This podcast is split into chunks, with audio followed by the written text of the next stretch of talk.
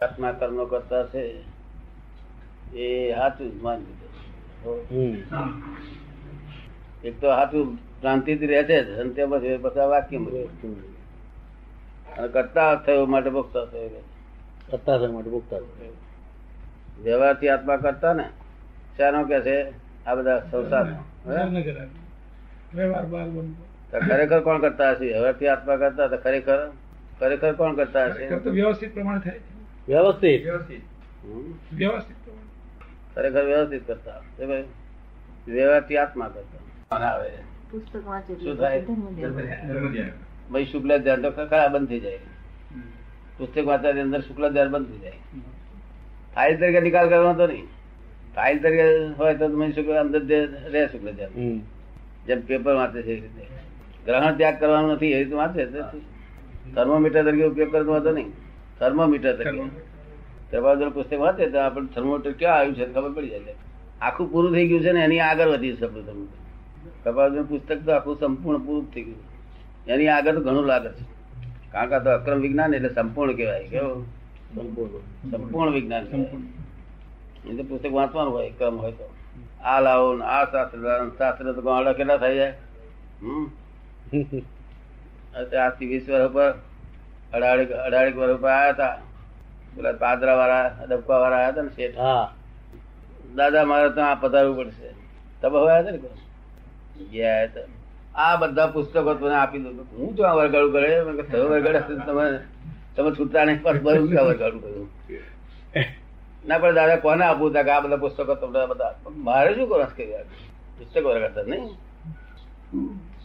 પછી મને કહ્યું દહમામાં કે દસમા ગુંઠાણામાં હમ, હા સૂક્ષ્મ સંપ્રાય કે વિનય કેટલો બધા સરસ? બહુ વિનય.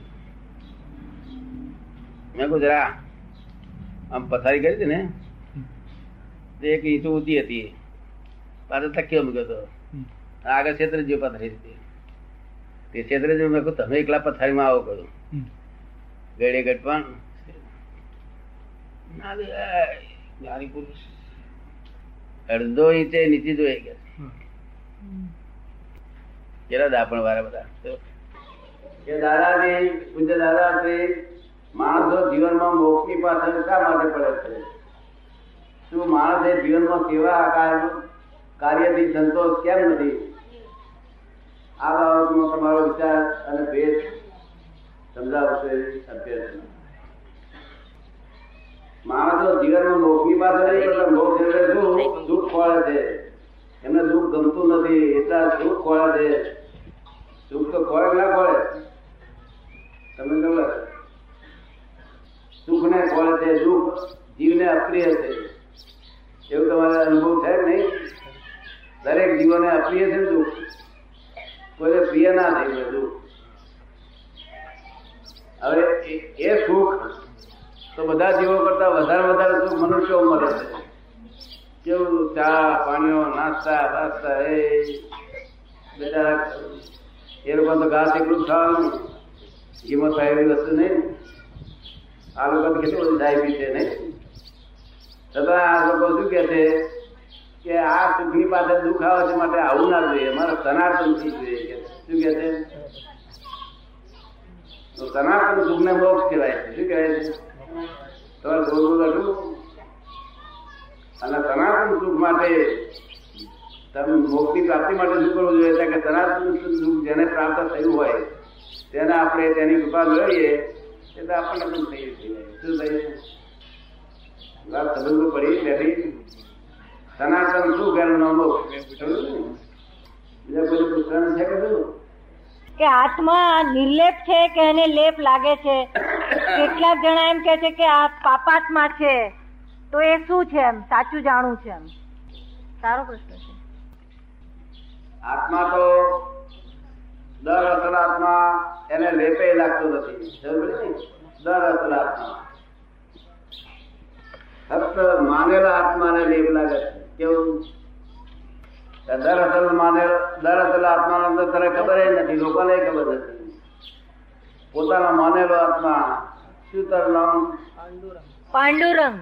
તો હું પાંડુરંગ છું ને આ જ મારું છે ને આ જ મારું આત્મા ને આ જ મારું એ સમજે ને શરીર ને દેહ ને જ આત્મા માને છે જેને માને છે? આ દેહમાં આત્મબુદ્ધિ છે કે હું છું? દેહમાં આત્મબુદ્ધિ સમજે? એનું નામ ભ્રાંતિ. આ ભ્રાંતિ નો આત્મા તે લેપાય વાળો છે. કેવો છે? આ આત્મા લેપાય એવો છે. પણ મૂળ જે અસલ આત્મા, તેને લેપ એવો નથી. સમજ્યું ને? એટલે બે બે આત્મા હોતા નથી. એક જ આત્માના બે ભાગ પડી ગયા છે. શું થયું છે? કારણ પેલો આત્મામાં પોતાનું પોતાને રિયલાઇઝ થયું નથી. એટલે પોતે અહંકાર ઊભો થઈ ગયો અહંકાર બીજો હું છું હું છું માન થયું ને ત્યાંથી આ આત્માનો ઊભો થઈ ગયો વ્યવહાર આત્મા જેમ અરિતા પાસે જઈએ તો શું નામ તારું છે? પાંડુરંગ. તો દેખો ભાઈ પાંડુરંગ બે દેખાય. દેખાય ના દેખાય? એવું આ બે છે નહીં એ બે દેખાય છે પણ બીજાને માને જ છે સાધુ જેમ પેલી ચકડી છે પેલા મારે ના મારે? ચોંચો. અરિતા હું ચોખ્ખો ચોંચો મારે ના મારે ચકરી એ જ આ ચોંચો મારી રહ્યા છો સમજો ને? ખરેખર એટલે આપણે શું આવે આમાં ચકરી ચીજ વાગતી છે સમજો ને? એટલે આ ભ્રાંતિનો આત્મા છે માનેલો આત્મા છે અહંકાર છે ખાલી સમજો ને? આ અહંકાર જાય એટલે મૂળ આત્મા પાછું થઈ જાય અહંકાર જુદો પડી ગયો છે એટલે મૂળ આત્મા શું કહે છે મૂળ આત્મા પરમાત્મા જ છે તે શું કહે છે કે તને જો સુધી ઠીક લાગે ત્યાં સુધી તું મોજ કર અને જયારે કડવો કડવાટ આવે ધબા ગમે નહીં ત્યારે પ્રાર્થના કરજે પાડી મારી પાસે આવજે કે. શું કહે છે? બોલો શું પૂછ્યું છે? કઈ પણ અશુદ્ધ થયો નથી. કોઈ સેકન્ડમાં આત્મા અશુદ્ધ થયો નથી અને થયો હોત તો એને શુદ્ધ કરી શકાત નહીં.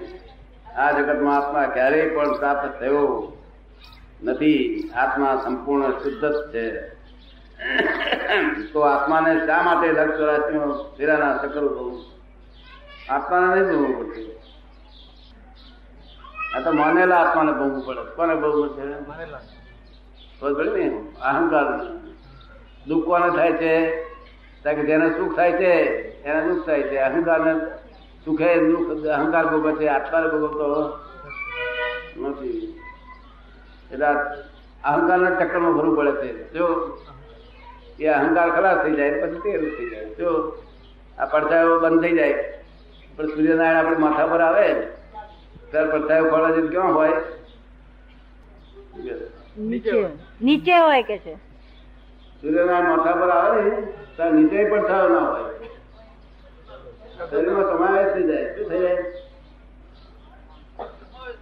બધા અનુભવ કરી દેજો ના કર્યો કરી દેજો? નહીં તો આગો પાછો થયા અને રેખાની બહાર ગયા કે પડતા પડ્યા કર્યા નહીં એટલે આ રેખામાં આવે, જ્ઞાની પુરુષ રેખામાં લાયા લે તાર પડતા ઉડી જાય પેલું અહંકાર અહંકાર ઉડી તો બધું આવ્યું ને? સૂર્યનારાયણ બરાબર એક્ઝેક્ટ ટાઈમ ઉપર છે તો પડછાયો તમારા નીચે નહીં પડે. મય સમાવેશ થઈ જશે. શું થઈ જાય? આ અનુભવ ખરો કોઈ નહીં? ચાલો, હવે શું પૂછું બીજું? આત્મા શરીરમાં ક્યાં રહે છે?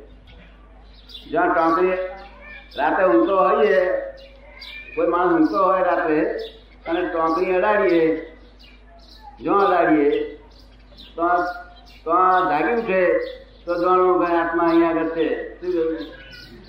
એટલે બધા અડાડી જોજો જ્યાં જ્યાં ટોંકરી અડે અને અસર થાય, ત્યાં બધે આત્મા છે. કઈ કઈ જગ્યાએ અસર થશે? આ નખ જે કાપી નાખે છે અને દુઃખ નહીં થતું? એમાં નથી. અને આ વાળ કાપી નાખે છે, ધીરે દુઃખ ના થાય, એમાં નથી. સમજ્યું? બીજે બધે છે. ગમ્યો? તમને સમજાવી બધા વાત? પછી બીજી વાત, આત્મા ક્યાંથી નીકળી જાય છે? આત્માને નીકળવાના દસ દ્વાર છે. કેવા છે? આ શરીરને દસ હોલ છે. કેવા છે? નવ હોલનું શરીર અને દર્શન દ્વારા ભ્રમરન બ્રહ્મરંગ આ હોલ નવ નવ હોલ છે શરીરમાં. તમે વાતાવરણ જાણો બધા. કેટલા હોલ?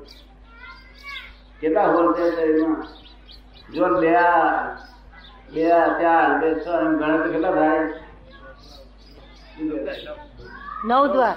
આ નવ ના દસમું આ.